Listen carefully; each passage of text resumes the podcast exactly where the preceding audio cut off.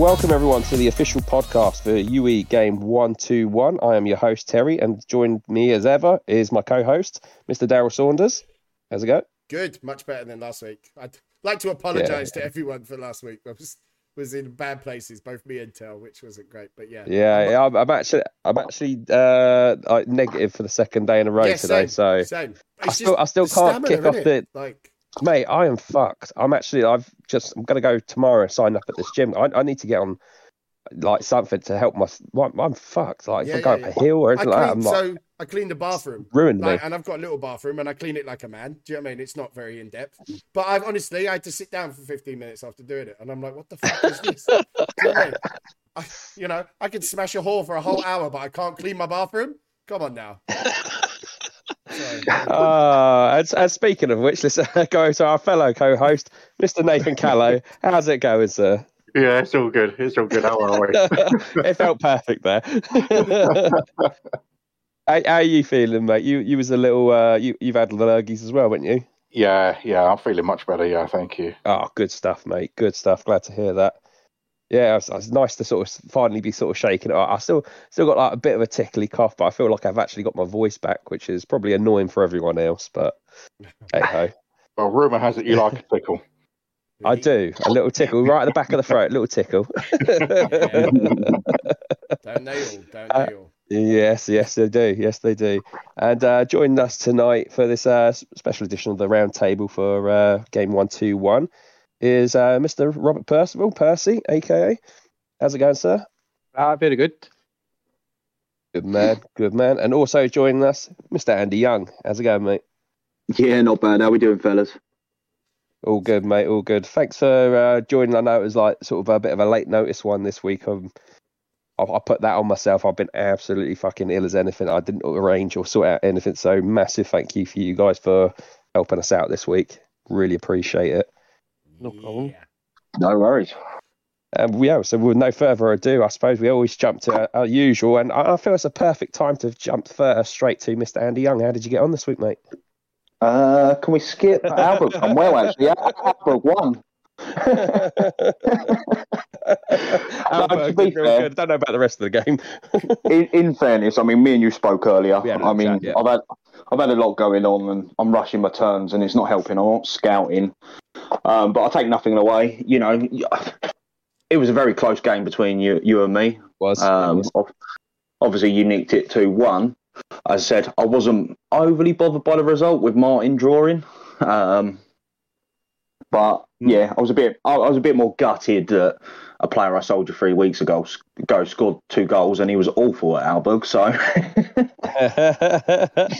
was a bit gutted by that one, and I lost a fucking blinder, mate. Yeah, oh, don't. Well. I know, 94 and a man of the match, 2 goals. You just can't write it. But no, yeah. I lost to Amir in the Champions League as well, but options were very thin due to a complete lack of fitness. So we played what we had to play. Yeah, you can't really odds that when that happens. I suppose, I think like you said, we had a little chat earlier, and I think we were both in a similar boat. I hadn't really focused a great deal on UE of late, just purely down to illness, nothing to do with sort of like not liking the game or anything like that, just been feeling like shit. But it got to sort of Sunday night, and you're like, you know what, this Andy's, I know you've got a great team and you're doing really well. It deserves at least a little bit. You can't just send the turn off. I can't do that. Because a little part of me just wanted to do like the training bit, like training. I wish you did. But I was like, no, you know what? Just sit down, try and work out what I think. Fuck it, let's just go for it. Try and play good football and try to sneak a win. And same in the Champions League. I think, I think we won 2-1 against Valour. Puts us top there. It closes the league result against yourself. It sort of closes the gap a little bit for us. So it's nice, you know what? Because I think I've always said like this time of the season, I get ridiculous amounts of injuries every single season, every single game. I don't know if it's the same for everyone, but I'm just hoping I've got over mine because this is the first week, as I said to you earlier, in 7 weeks where I've actually played my first team this week. Well, as you all know, I think.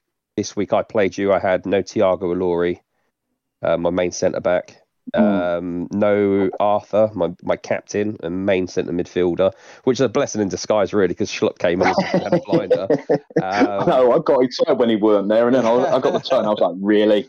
Yeah, and there was no Camacho this week as well, so it was a complete change for me in terms of how I played it.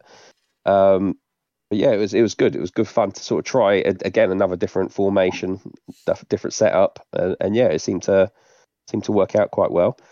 But let's go over to Mr. Callow. How did you get on, mate?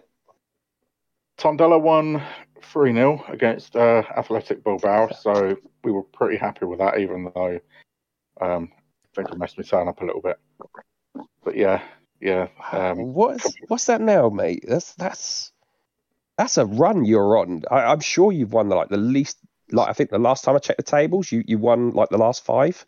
So that's got to be 6 now, at least. Looking at the last line, that's 10 wins in a row at the moment. Tip my hat, mate. Tip my hat. Well done. Lovely work. It's like I say, mate. You know, there's a long way to go, isn't there? You know, but so far so good. That's the main thing, isn't it? Yeah, I mean, does it feel you a bit more confidence going into, obviously potentially 1-2-2 now? Does it feel you more confidence that you know more now when you start a new game? Compared to when I started 1-2-1, yeah, there's a big difference for me. You know, yeah, I feel like I've learned so much in this game. Remembered bits from the past as well, because I took a relatively long break. So yeah. Yeah, you do. You remember bits and bobs here and there, and you learn new bits, and yeah, one thought triggers another. So yeah, it's nice to be able to go into a new game, but you know, just bear in mind in 1-2-2, I've got a carry arm here as well, so don't expect too much. Oh yeah, okay. avoid relegation then. No, I mean that's got to be exciting though, isn't it? I mean, yeah, obviously you are. I know you're sort of similar to me in the sense that you wouldn't go blowing your own trumpet in regards to your quality in the game. But at least for myself, I would say you're right up there. And then Amir's clearly another one that's right up there. I mean, that's got to be quite exciting to sort of go into that little venture, and you've got that sort of partnership there. That could be quite lethal. Yes. Yeah, it's something I'm looking forward to be honest. It'll be interesting to be bouncing ideas off of each other. You know, I mean, yeah. You know, cards on the table. I do have a lot of respect for Amir and what he's done in the game. Yeah, same. And from what he's said, I believe it's vice versa. So yeah, it'll be nice. It'll be a nice challenge. He's definitely a total shithouse, but he knows what he's doing. He's a top bloke, but he's a really really good manager in the game. Yeah. And how about the Brighton? Brighton this week lost to West Ham 2-1. Wasn't the best start that myself and Faddy could have asked for, but you know we're still only 3 points off of Champions League spots, so all's not lost. For the decline, if I'm honest with you, I have to look at myself because there's been a distinct lack of motivation. You know, so fair play. Yeah, you've got to call it what it is, haven't you? You know, so yeah, that's completely on me. That fair play, mate. Can't respect that anymore. That's fair play. Fair play. And Mr. Saunders? Didn't send. Yeah. There's just no motivation to play in my league. But I've sent a basic turn, so at least the team gets put out because other people are obviously taking it serious. I don't want to be that guy, you know? Yep. But I'm kind of hoping I get relegated so I can have fun again. And that's pretty much where I am. I'm not even going to deny it. So, yeah, people can say what they want, but I kind of want the decline because it's just I'm just not having fun. Dave beat me 2-0, but yeah, I'm just not enjoying Division 2 at all. I love the team I've built, love 121, but if I get relegated, I'll be happy because it's fun down there because people try and play the game and not try and fuck about like this division is, which is fine. And please, again, people pay their money, they play how they want. Great, but so do I. And I can't play how I want because of this league, and it's just the motivation of it is completely gone. like completely gone. And it's a shame because I was looking at my team today and I'm like really pleased with the Sturm Graz team I built, but I've got zero interest in sending my turn to play against. It is literally a dice roll, you know, and that's how it feels. Like it doesn't feel like you could set up perfectly thinking you've nailed it and you still lose 1-0, even though you dominate the game, or, you know, it's just, I can't, I'm not enjoying it just from that point, just from my league has kind of spoiled it a bit for me, but I have sent a turn this week. I am, you know, I do appreciate that other people are playing, you know? So yeah, I have sent a very basic turn this week, but other than that. Okay, let me, we'll jump with Percy then, and I'll circle back because I'd like to ask you a question about that. But yeah, Percy, how did you get on, mate? A top of the table clash. I got beat up by Lockering, got beat 3-2 at home off of Rapid Vienna. Like, the top three teams were on 30 points, 2 is lost in Rapid Vienna, so they are 3-2. They beat us. Tactical mistake by myself. I played offside trap, and 2 of his goals came from beating the offside trap. So lesson learned. Oh, Jesus Christ, that's a difficult one, isn't it? So, aye. So at least I kind of, it's not like a deflected free kicker. Yeah, they're the last minute winner. Is it nice to see though that where you've lost the game, like you can clearly see what you need to address there? Yeah. I don't normally play offside trap against quick. But I got a bit confident in my, like, I've got like 3 10 speeds and 9 speeds. So I thought they'll not get done, but clearly they did twice. Yes, the judgment comes into it then, doesn't it? It's quite an interesting one, that really. Yeah. Oh yeah, definitely.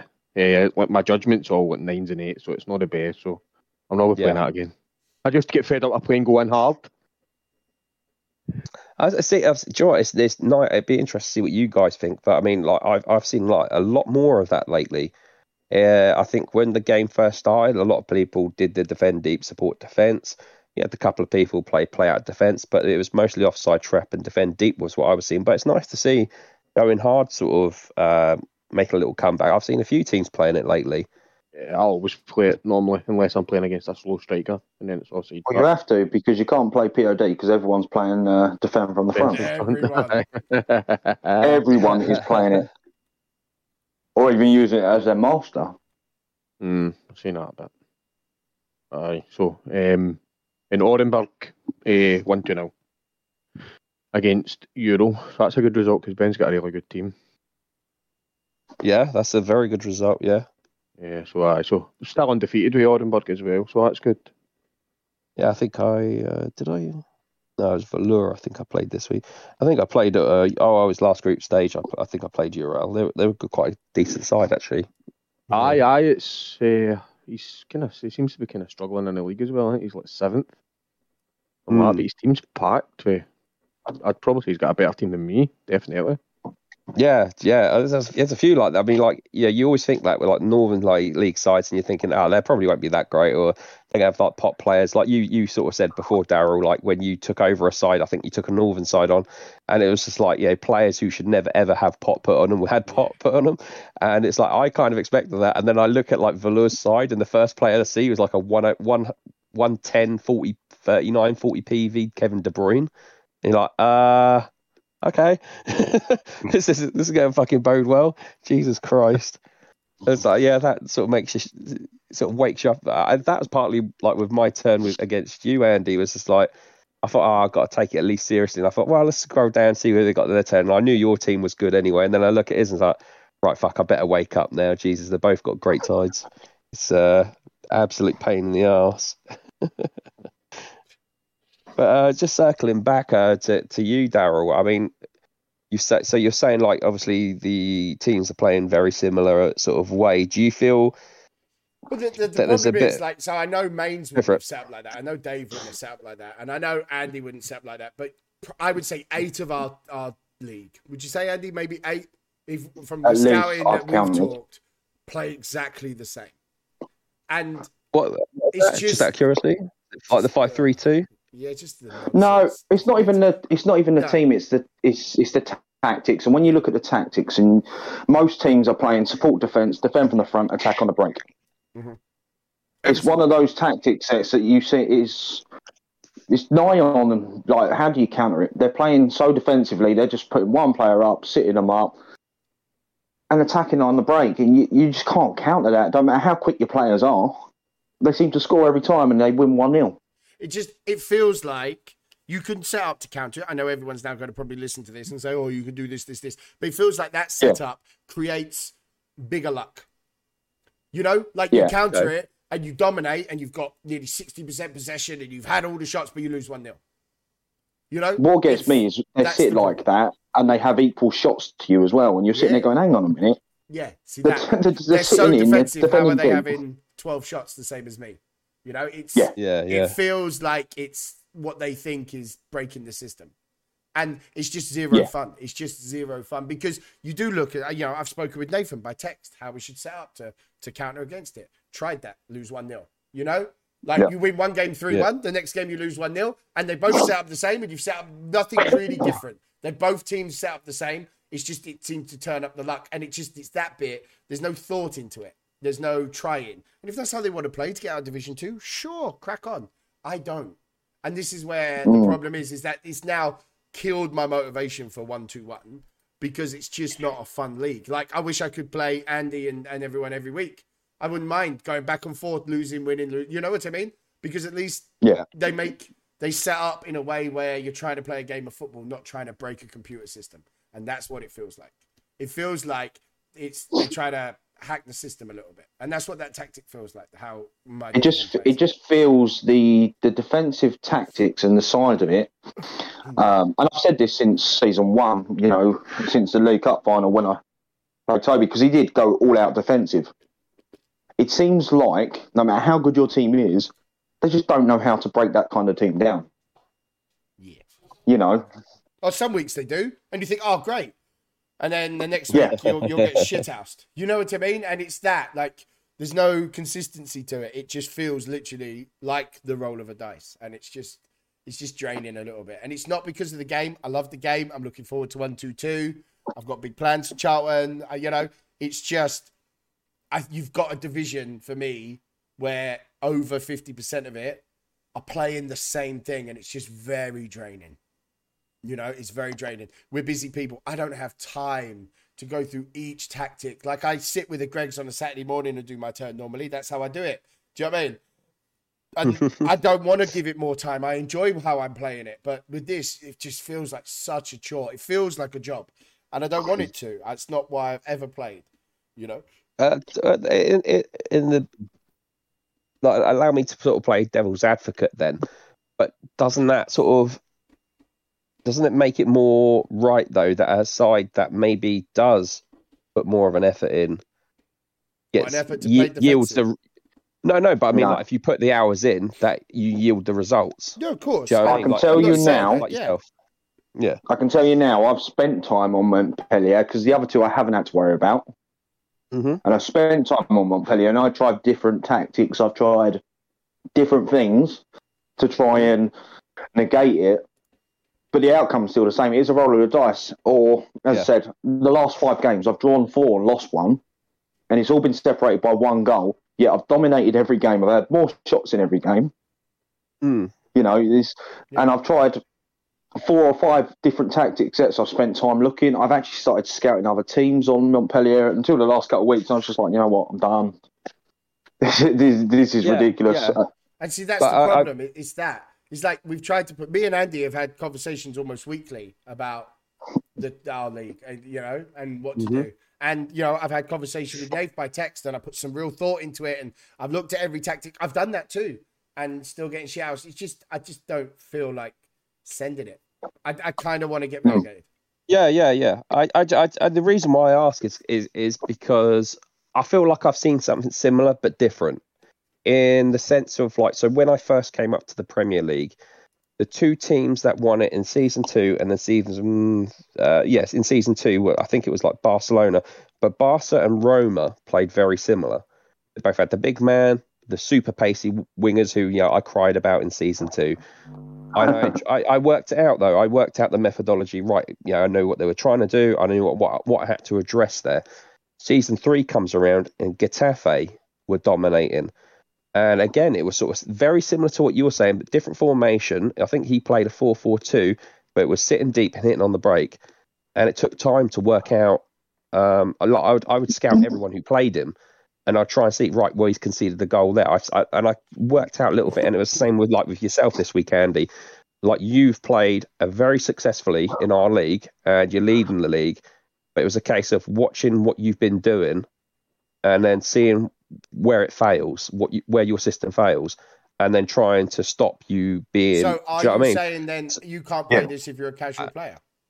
No, I think you can play it if you're a casual player. But I just... No. What I'm saying is... You're not going to get success. So because I only can give it Saturday mornings means that I have to put up with this?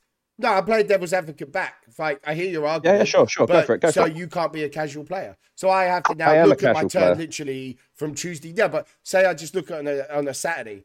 I haven't got time to go through all the other team, and I haven't got time for that. I get my kids at the weekend. Literally, it's the only little gap I get. So because I can't give it any more time and any more thought, means I lose? No. What I mean is like, so like, I see who's successful. So like last season was Art Media. So like in my scouting, so I'll always scout who I'm playing next week. Do you know what I mean? And then I'll also scout to teams who are doing really well. And I don't go into great depth of it, but I'll look and I'll be like, right, okay, Andy played this week. Yeah, Andy Hare at Art Media. Andy Young's played this week. Okay. And I just, when the turns drop, I look at him, I'm like, okay, it's worked. Whatever he's done has worked. I can't learn anything from this. And I just check it as I'm scrolling through the turn. I look at it and like, right, okay, so Andy Young played someone this week and it fucked up. That system that he's doing really well with fucked up. Where did it fuck up? And I look at it for like probably like 10, 15 minutes. I tend to find it pretty quickly what the issue is it. And then I try to exploit that myself if he's going to do the same thing. You know, like this week, I beat Andy and I think, to be fair, I think it was kind of obvious what to do. Eight teams all played the same, and we still can't do that if we do that. Eight teams, literally, I could name you the eight teams that will play exactly the same. Yeah. Like, maybe their master tactic will be different. The rest of it, no. And one week I'll slap two of them, and then I'll lose two of them doing exactly the same thing. You know? So I see your logic, but it's not working either. Well, and you see how good Andy is. And he hasn't won in five. Sure. But then it's very different though, isn't it? Because it like, so someone could play, let's just say someone play, I played Valour this week, right? And now this might be different to what most people would do. I played a centre forward, right forward as a front two. And there was a very specific reason why I did that, to exploit one particular weakness. And it's not a setup most people would ever sort of look at and go, oh yeah, let's go with that. I'm going to start with that from a game. I set up deliberately each week. I try to exploit something, you know, and I think it just that little bit. I get what you mean. If you don't have the time, you don't have the time. And simple the problem is now, you know? Because it's not even such the time. I don't want to give it time because I'm tired of playing against the same thing. And I think that might be more of the issue. Yeah, it's just tiring, you know? That's cool. It's just tiring. I suppose what you get out of the game, isn't it? Because like for me, I love that side of it. I love to try and sort of like see someone doing as well as they are, like Andy, and think, can I nick something from him? Do you know what I mean? Like, and I will study it. I will sort of like look over, like, you know, when I realise, oh right, fuck, I've got to play Andy this week. I'll look over like 3 or 4 of these turns and be like, is there a weakness there I can get away with? Can I exploit something? Doesn't matter. If you look at the 2 goals you scored this week, both of them were distant shots that the keeper had no chance with. I'll have to read it back as well. So that then bottles down to the shoot on sight.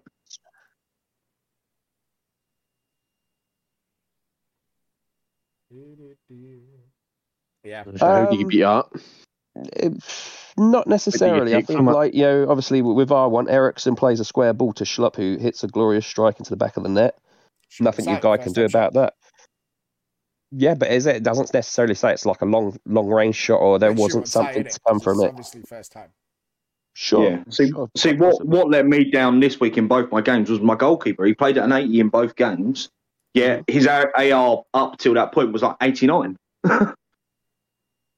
Yeah, but then is it a possibility though that, like I said, that I found something in your team that exploits what you're trying to do? 10 AR average. No, No, of exploiting, like we said, it's not necessarily, it's all stats. It's all, you know, when like we talk about with the Legends game, it's not about the names. Names mean jack shit to me. I'll sign, you know, Jan Venegor Coxlinger if it means, if he's got the stats I need. Do you know what I mean? I don't think it's as big a stats game as everyone wants it to be.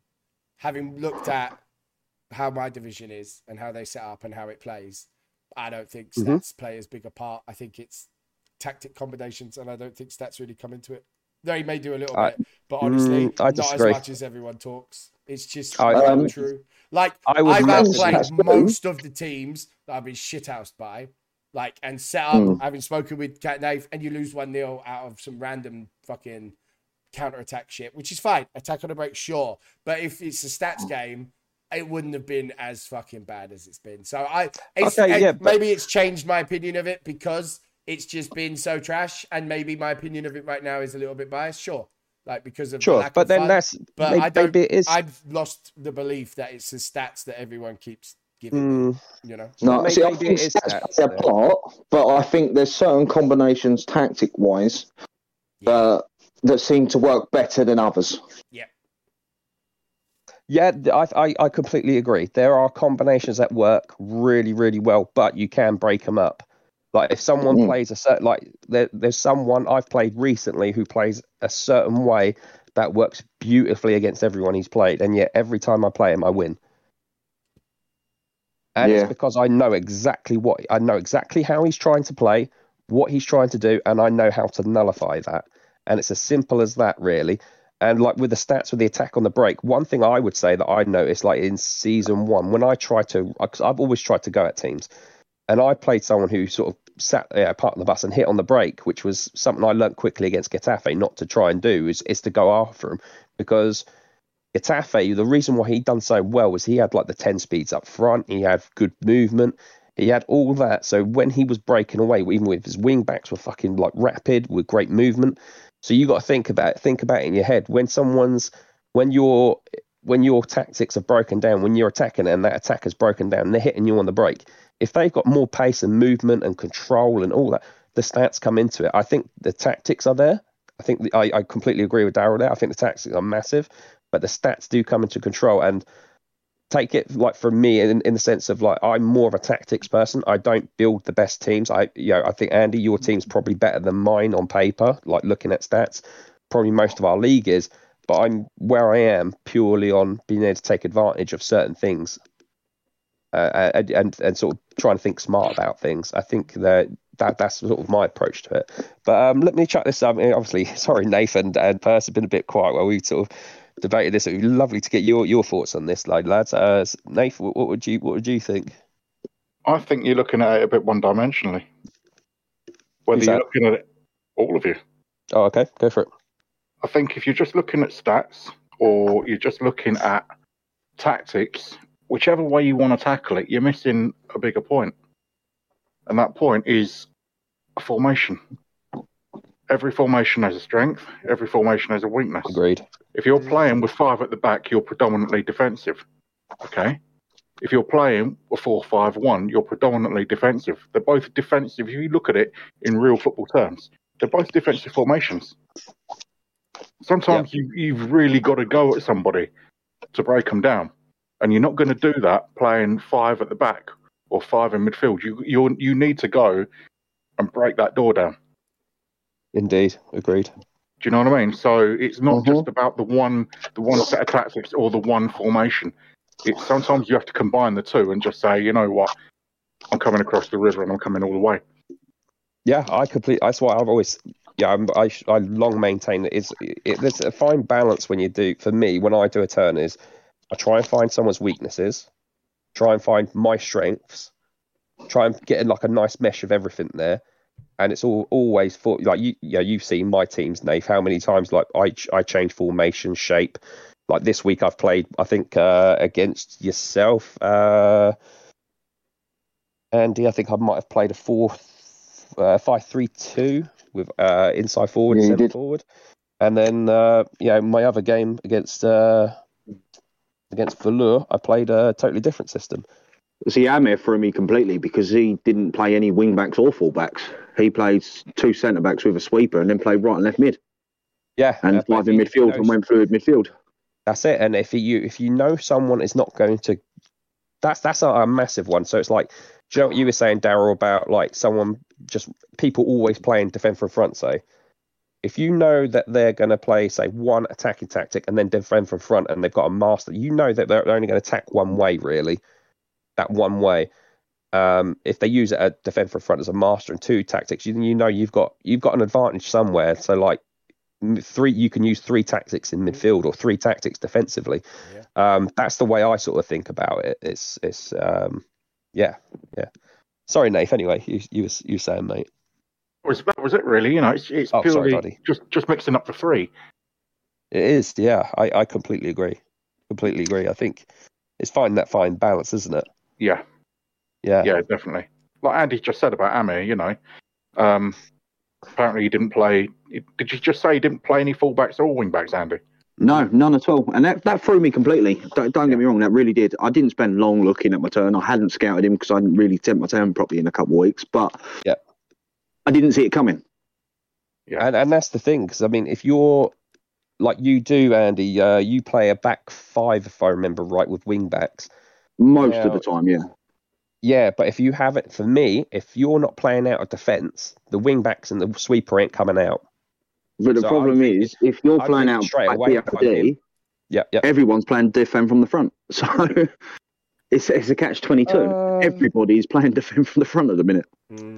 To a degree, but I mean it's where you can get those. Yeah, sure. I think most people, I think most weeks I'll probably use defend from front in some way, shape or form. It's also an attacking tactic as well as I played someone recently whose goalkeeper had certain stats, or I think it was the defence. Yeah, had certain stats that didn't weren't good. I think it was a defender, and the guy had like really shit control, and he's playing like play out defence, and you're like, well, I'm going to be on that like a fucking rash. You know what I mean? Going to be, you know, high line, press that all day long. So I think that's like a smart way of playing against it. But yeah. What about yourself, Percy? What's your thoughts? With the defensive teams? Yeah. I just think it's not consistent enough. Like Daryl said earlier on, you beat a team, and you think you've sussed it, and then you kind of play similar tactics. Like, you'll play to your strengths, to their weaknesses, and it doesn't work. Like I played, I think Daryl had a good laugh at it. Who was the manager that didn't win a game? He hadn't won a game since he started, and then he beat me. Yeah. You know. He was playing with like five speed.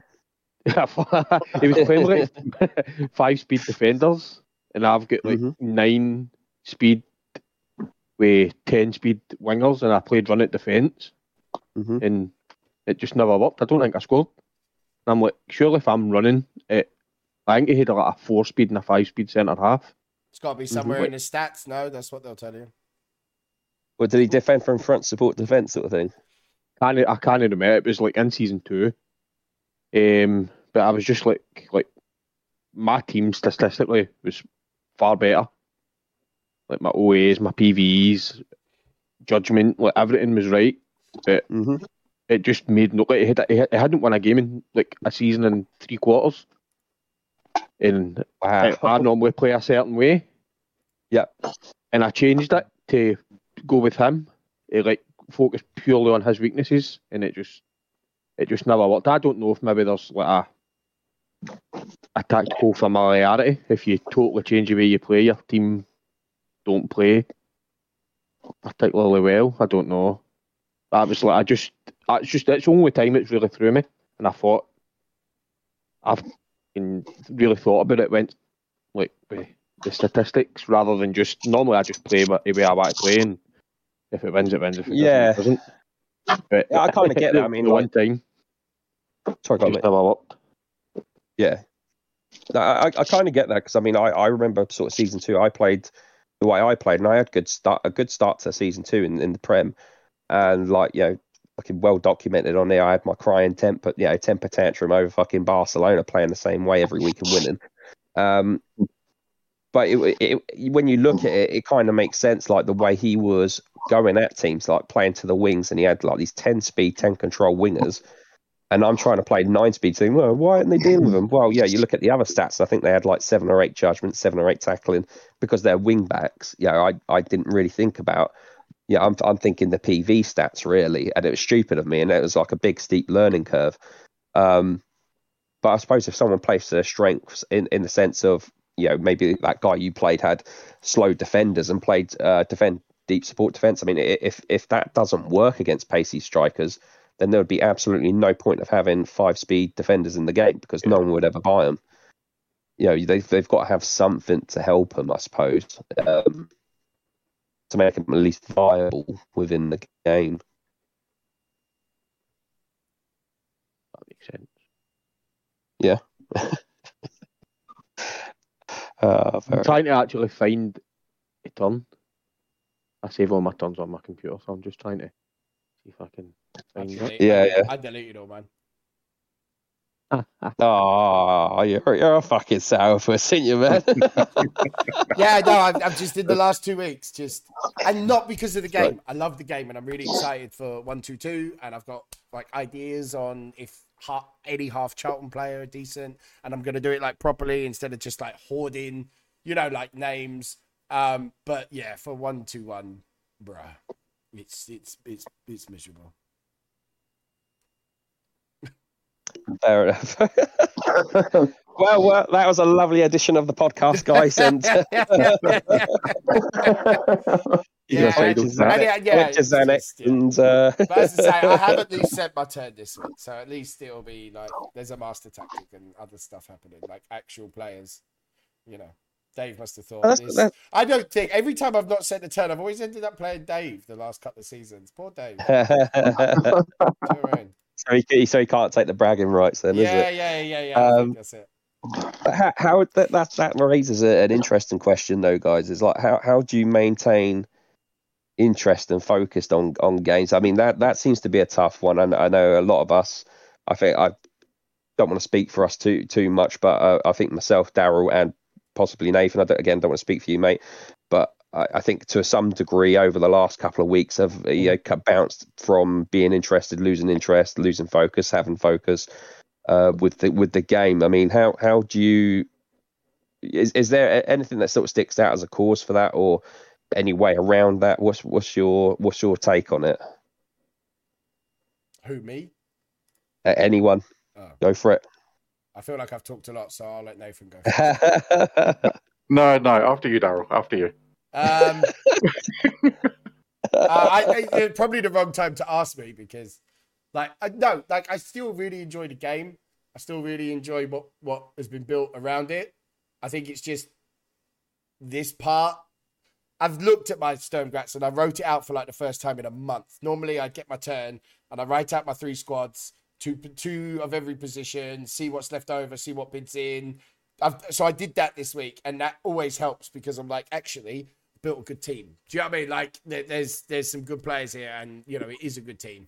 So I'm like, all right. And I think it's that. I think that's what keeps me motivated. Is I look forward to the writing it out stuff, and I've always enjoyed that bit. So that's always helped. And I haven't done it for 4 weeks, and I've been moody about it and complaining. So I was just like Tuesday night, I wrote it all out, and then I'm like, got ideas. You know, I go for a walk on Wednesday to pick the kids up, and my brain's thinking, there's a gap at centre mid in my reserves. I'll see what's on the scouts, go through my phone on the train. You know, it always sparks me up to do stuff during the week, like little bits. So that's how I keep myself motivated is, you know, once I've written out and I'm like, okay, I need a backup left back, or, you know, there's been a £20 million bid for my reserve goalkeeper. Maybe I could use that money for this. And, you know, it just keeps the brain ticking over on things I want to do. So that's how I keep motivated, and that's what I've actually gone back to, as I say, this week. Thank God. So yeah. Fair play. How about yourself, Nate? Keeping motivation in the game. That's a tough one because I've lost all motivation at the moment. Tondela, they're doing well. They're doing well. They have been getting more of a look than Brighton, which isn't right, you know, which is why Faddy's come in. to try and give me that kick up the backside kind of thing. But yeah, I'm very much the same, although it's nothing, it's absolutely nothing game related. It's just stuff going on in life at the moment, which has just knocked me a little bit and taken up more time than I want it to. So again, yeah, it's nothing game related, and it's fair play. It's not that I've got disillusioned with a game or bored with a game or anything like that. It's just other things that come along. Yeah, you know, and I think at the end of the day, real life, it takes that primary seat, doesn't it? You have to put it first. Yeah, 100%. Yeah, I completely agree. I was the same. Like it feels like I've had COVID for 2 weeks now. I don't know exactly how long it was, but it feels like I've fucking had it for ages, and it's just not completely knocked me for six. Completely not like knackered, just being completely tired. Yeah, and I don't think that's helped. Like I would agree with that. The last couple of weeks. So I got it last Monday, so the Monday before, and literally I've just done 2 negative tests in 2 days. So you know, same. It's like 10 days of it, and as you say, it's the tiredness, isn't it? Like the fucking tired. I do anything, and I need to sit down. But it's like it's both, isn't it? Because like I always feel like I'm either like when I'm perfectly healthy, and I go to work, my job's like more mentally draining. So like I come out of it mentally tired at times, but then like if say like I've been like back when I was sort of hitting the gym quite a fair bit or doing my martial arts, I could finish that and feel physically tired. This has been like both. I've been like physically tired and like catnapping in places, you know, on the sofa or something like that, but being mentally drained at the same. Game changer, you know. Love power naps. Power naps, you can't. Yeah, just charge you up. But it's just not worked. It's just not worked for like the last 2 weeks. I could probably sleep for fucking ages. I slept till 12 today, man. Fucking hell. Crazy. That's unlike me. Yeah. Bastard. I was fucked. I was completely fucked. Teach me for gaming later. So what do you do? What do you do for motivation, Tel? Because you're like one that gets, you know, you're probably a good one. How do you keep your motivation? What with UE? Yeah. Or in general? I think because I'm like massively competitive, like ridiculously competitive. I like to win all the time. And it feels like it was one, please. Fuck you. No, I do. Do you know? It's a fair comment actually. For you know, for like when we've played when we've played PUBG recently, you can tell how pissed off I get at myself when I fuck up. Because the tone of the voice you use. Yeah, you can just hear the deep breaths. Yeah, you could tell because I'm so competitive and I wanna do my bit. Do you know what I mean? Like if I'm playing like Warzone, like I was last night, if I don't do my bit at least, I don't care about kills, who gets the most, and all that. Same in UE, I don't care who wins the league and all. But I want to do my best. And if I sent a turn and I haven't tried, I don't want to be that guy that says to say like Andy this week. If Andy didn't have the same sort, as bad sort of shit goes. He's had his week. Do you know what I mean? But if he had a good week, I don't want to say to Andy, like, yeah, if he beat me this week and he's had a really great week and he's really put the effort and time into it, and I just said, I didn't send my turn. I don't want to be that guy. Do you know what I mean? Yeah, I don't want to be that guy. That's what's eating me this week. Like, okay, it was Dave. Me and Dave have made a lot, but like, Dave likes facing me. We've gone up through the leagues together, you know. Yeah. And like, and when I saw it, and I was like. Oh, do you know what? You can't keep doing that. Like, you've got to at least, you know what I mean? At least set up a basic turn because, like, I know Dave will be all right. But I didn't feel good. And that kind of gave a little bit of motivation, to be fair. I was like, I don't want to be that guy where, you clearly didn't send your turn because, like, no master tactic, no nothing. There's a fucking left-back playing up front. Yeah. You know. So, yeah. And I also do the thing of, like, if I get, like, a bit of downtime, like, you know, the kids are asleep, the missus is watching something on TV. If there's something, if I get, like, 15 minutes, just free time, do you know what? I just open up a turn and have a look. Just, like, 5 minutes. Nothing major. I don't go scanning through, like, teams and, the transfer roundup. I don't go through all that. I just have a quick look.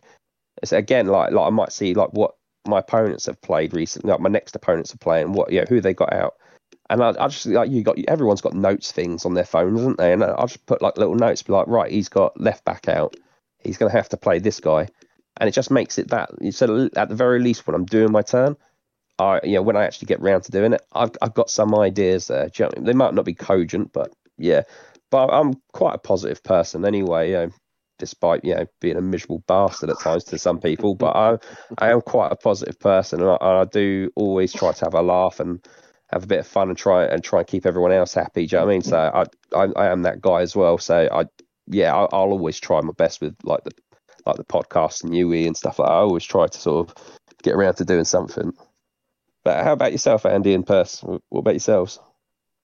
Do you know what? I'm a bit like Nathan at the minute. It's kind of the wrong time because I haven't had any motivation for a few weeks now, and it's got to a point at times where it feels like it's a chore sending the turn. And I mean, I've got things going on personally, and obviously with my job, it's a busy time for us. So I'm putting a bit more time into my work. Just started playing darts again as well, and I find myself, when I've got free time, throwing at the board, and I sit there and I think, why have I sort of lost that interest? I think 122 coming out hasn't helped at the point, but at the same time, I think it's at that point now where I'm not doing any deals. The team's sort of running itself. Mm-hmm. So you just kind of get to that point. It's that complacent point, which then got me to a point of, I just couldn't be arsed. And I've been like that for weeks. But I think this week after the result, I mean, I'm not taking anything away from anyone, you or me or anyone. After them results, I sort of sat there and looked and thought, wow, it's the worst week I've probably had in UE. I don't tend to lose many, so to lose two in one turn... It was a kick up the arse I really needed. So now I know I've got to get back on it, start scouting teams again, and actually trying to put a bit of time in. Or maybe try and do a swap deal, because I think that might help. Yeah, maybe. Yeah. Maybe doing a deal, maybe that would help. Just have that conversation, that UE talk. Maybe I haven't had enough of it other than podcast. Yeah. And I think that's definitely, I've not been involved in the chats, I've not been getting involved in anything. And it is partly down to work and other stuff outside, but I just haven't had the desire to, and I think I need to get back into it. And that's why I'm kind of hoping, this week with the results, that's going to help. 122 around the corner, when that starts, and I'm going to be fully engaged in that. So I'm hoping it will help me engage back into 121 as well. That's interesting. I mean, let me. Obviously, we'll go to you, Percy, about how your focus on how you deal with it and all that in 121. But a question as well for you and for everyone else after is: do you feel like there's like this relaxation period before a new game? Like 122's coming out, and we're all just like, no, let's just wind back. Do you know what I mean? Kick the fucking shoes off, put your feet up. Yeah, I mean, let's just chill because the new game's coming out, so it's. Do you know what I mean? Like this one maybe took a little bit of a back step sort of thing. What's your thoughts, Perce? On my motivation or that? Yeah, that both, mate. Either one first, doesn't matter. That 122. I don't think it's going to. For me personally, it's not affecting this game yet because it's not kind of out yet. It's obviously something to look forward to, and a lot of people are kind of invested in what legends and stuff like that they're going to get. But for me, I think if people you're going to get in your team are not going to be great, so I'm not particularly worried. I think they say the legends are going to be older, they're going to be mid 20s to 30s. So I'm not really. I'm looking forward to 122. I just seen it posted today in the forum that he's doing a deal for the second teams. Yes. Like £100 for the 3 seasons, so I'm probably going to take that up as well. No. But no, 122 is not really affecting me personally. It's kind of in the background. 121, I'm enjoying it. I'll keep it going. He'll be in Division 2 next season, son. Come back. Yes. Hopefully. No, abs. It's like people are saying they want a low start game. Can I start it with a low start game? Like, yeah. Yeah.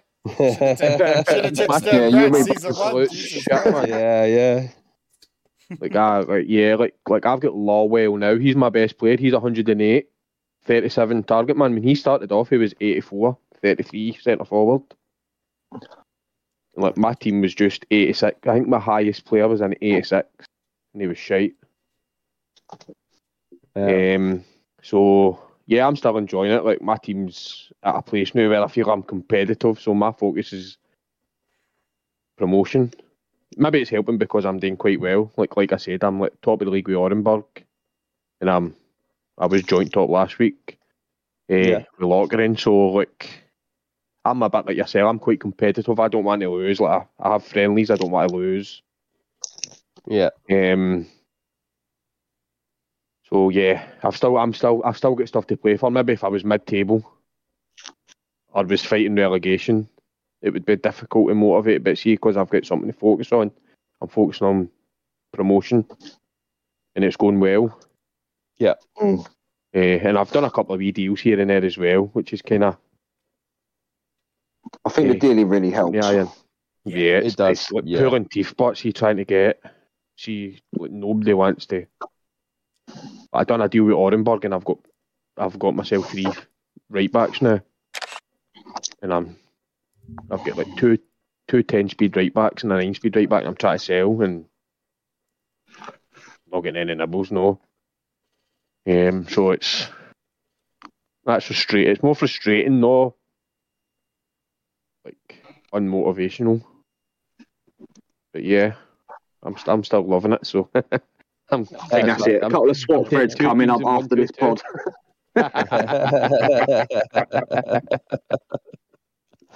So I empty back's a right back. Give a shout. I've got hunters him. I think I might go fishing with Pechia if someone can offer me a couple of decent players. It's worth 300 million. Yeah, you can give it to me, and I'll play him against you again. Do you know what? The first person to message me, I know is gonna be Amir. Because he's been trying to get in for 2 seasons already. Oh, yeah, he's always in on the sly, isn't he? Nice and quietly, I like it. Always in the background, lurking away, isn't he? Fucking hell. All right, I think we'll head to Daryl for the transfer roundup, and then we'll go to the questions from the forum.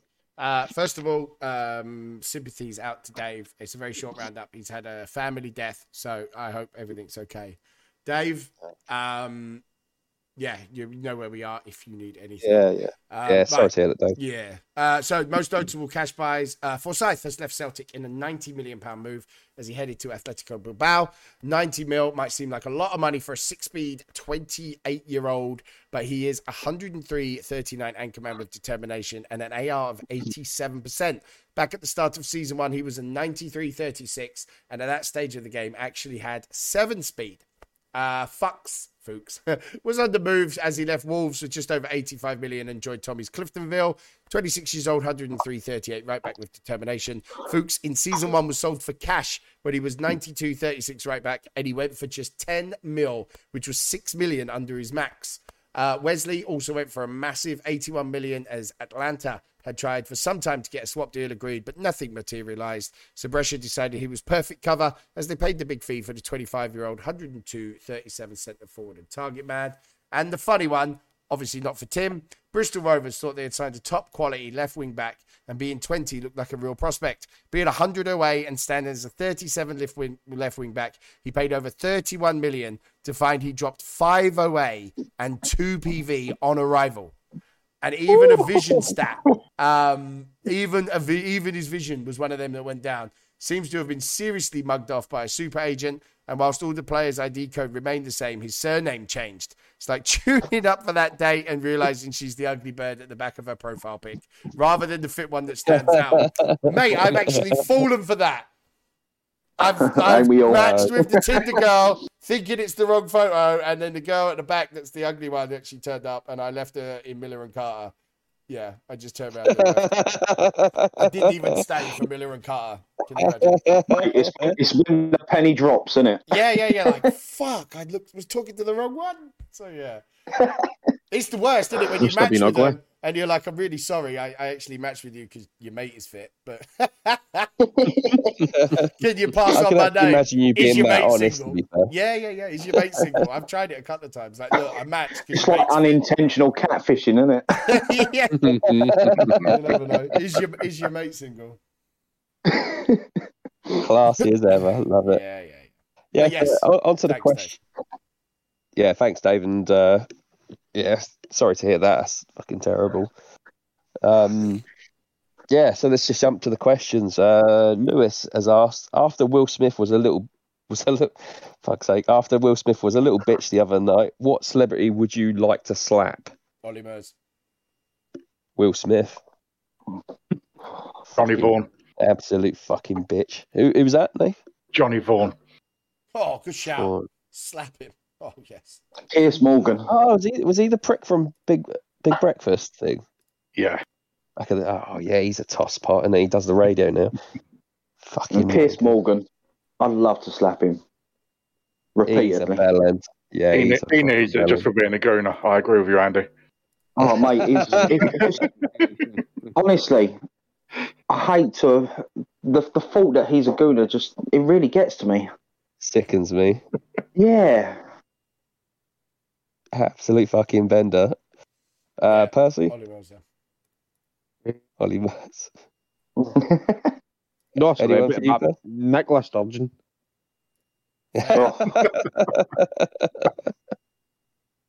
Slap on then fucking kick her when she had a dick. Yeah, mine would be Will Smith. I think he fucking deserves one back. Absolute twat. Fucking hell. It's quite funny, though. Oh, dude, it's just fucking sad, isn't it? I mean, Chris Rock styled it out pretty well, though, didn't he? Yeah, but Jim, no one's slagging off Jada. It's all her. Like the version of Will Smith she's created the last year, mate. It's just nasty. Like Will Smith is like a broken shell. Like he's just reacting on like some weird instinct that's been created because of her. Like, she is just a nasty bit of work, you know? Like, okay, I can see both sides. Maybe it was an inappropriate joke, and Will Smith really shouldn't do that on national telly. But the source is her. Like, she's created this version of Will Smith that's just so fucking lost. Like, the man is broken. Like, it's madness. Yeah. Did you see her reaction? Because he laughed. Yeah. He was kind of laughing, and then and then he changed. I thought her reaction was... enough. Do you know what I mean? You see her like shake her head like, you know, that's not cool. If she said that, if she just sort of like looked at him and just went, that's not nice, man. Yeah, I think even he would have probably just gone, yeah, sorry. And have a word with her after. Like Chris Rock has been offending people forever. Like this wasn't new. Do you know what I mean? Like, comedians do. Yeah, and especially Chris Rock. Yeah, like, you know. Yeah. Do you know what I thought was funny though? Could you imagine like you're talking about comedians, so most people would think of like Ricky Gervais and Al Murray stuff. Can you imagine if he tried to do the slap thing on Joe Rogan? Fucking, just watch him fucking like just choke him out. Ricky Gervais. I'd like to have seen him try that. Like, yeah. That'd be good. I got a bit of respect for Chris Rock in some respects that he just sort of laughed off because I think I'd been so bad at it out so well. Is that when after the slap and he's like, oh, you know, I could. And then he pauses. Like, inside there, his inner gangster was kicking in. He's like, do you know what, man? Yeah.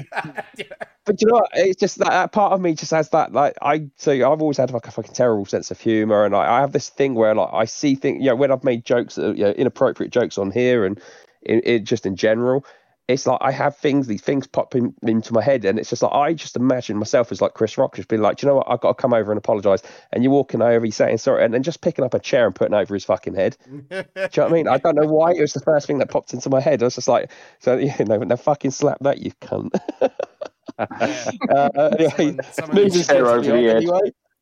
Before I get arrested. Fozzie's asked a question to everyone. For fuck's sake, which footballer's wife would you most want to teabag? Well, Daryl's the expert here. We'll start with Daryl. Come back to me because there's many. Oh, it's got to be Rebecca Vardy. Oh, I can't stick her. Wasn't that the point of like you'd want to teabag one of them, wouldn't you? Yeah, because I'd want to choke the fucker. Oh. Okay, no, I like that. I like that. That's quite good. Oh, what's the keeper's name? The one that was at Real Madrid, Casillas' wife. Have you seen her? Oh my gosh, check her out. Oh my gosh, yeah, I'd pick her. Do you remember Karen Ball's missus back in the day? Adriana Karen Ball, the model. Oh, goddamn. Yeah, Sarah Carbonero. There you go. I would fucking hours of fun. I think I'd probably do 15 years in prison for what I do. Yeah, Gerard Piqué's missus as well, Shakira. Yeah. Shakira, it's a good shout. Dear Lord, Nath. Probably Crouch's missus. Good shout. Oh, Abby Chipman. She looks like she needs a bit of meat. Do you know what I mean? She ain't getting it off of him. Percy. It's in Little Mix. Oh yeah. Oxlade Chamberlain's missus. Yeah. Fair point. Yeah. Okay, if that's ever a footballer that's punching, mate. Fuck it out. Is it ever? Peter, your one is the one for me, Nave. Like Peter Crouch, right? When he was, they said to him, "Like, what would you be if you weren't a footballer?" And he said, "A virgin." That's it. Quality. Well, top line. Steve asked similar question to Lewis on Will Smith. Oh dear. But which UE manager would you like to slap? Callum.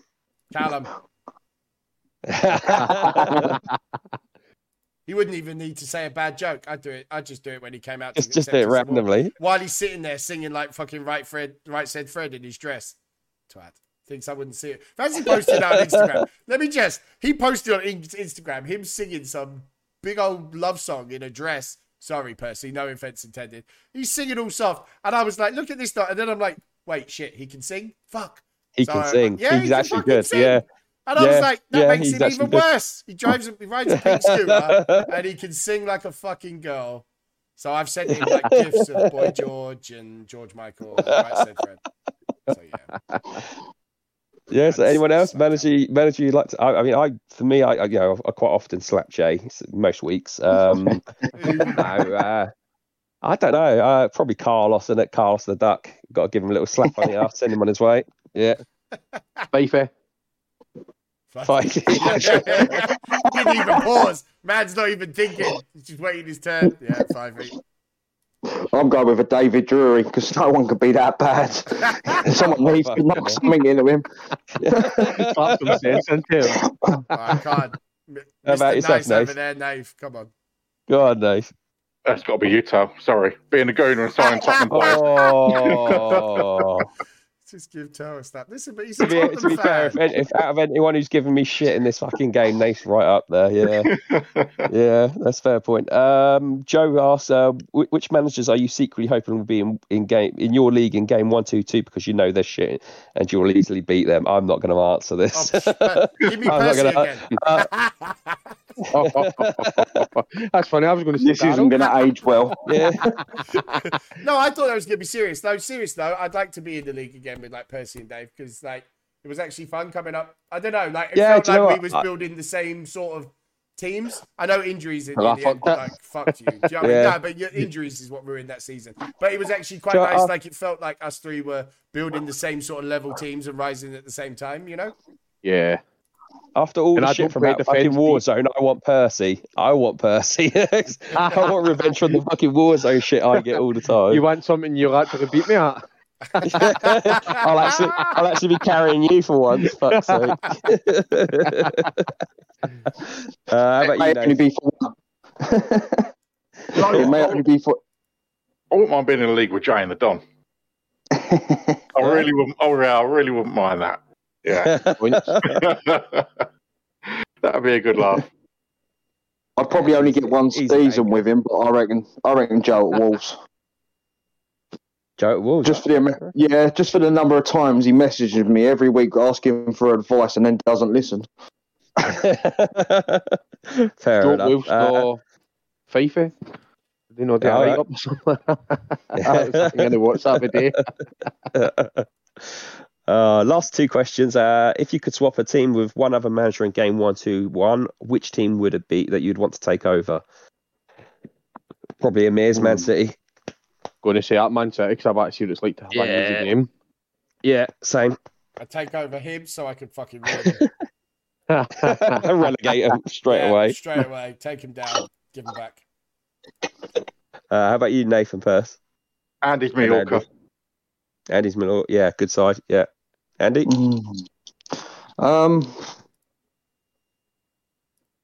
Fifey's Dundee, so I can show him how it's done. Sorry, Dundee United. I've smashed teams with them. The last question's from Gary Weir. He's asked, I don't think, is this a non-piss related Gary Weir question? What? Yeah, I think so. Where is Gary? Someone called the police. He's missing. I know. Oh, someone's hacked his account. Yeah. It says, as it's the PGA Tour golf, does anyone have any funny golf stories? When I was younger, my friend used to have a big dog. Well, it seemed freaking big when we were 10 or 11. The bigger kids used to tie his foot to the dog's. What's that? The bigger kids used to tie his foot to the dog's lead and hit golf balls across the field, and the dog used to chasing the balls. Fuck's sake! That almost feels like a Daryl story. Only ever been golf once, and I was too drunk to remember anything that happened and fell asleep in the sun. So I got nothing. Never played golf. Matt, though, once was playing golf, actually thinking he was quite good. He triple bogeyed an 8th hole and he walked off, left everyone there, walked off, never played golf again. He threw such a tantrum. He left mid match because he was so over. And yeah, he's never played golf again. So there you go. I'll steal his one. Fair enough. Nate? Golf story at all? No. I don't golf. No. Don't do golf. Sorry, that was like a proper bloke. You could hear the disappointment in his voice, wasn't it? If he has kids, he's like, "Oh, I want to play golf, Dad," and they're like, "You're adopted." The last time I picked up a golf club, it was on. Was you chasing someone, mate? It was on the field. She bouncing around to the back of someone's van. So yeah, that wasn't. I kind of legend.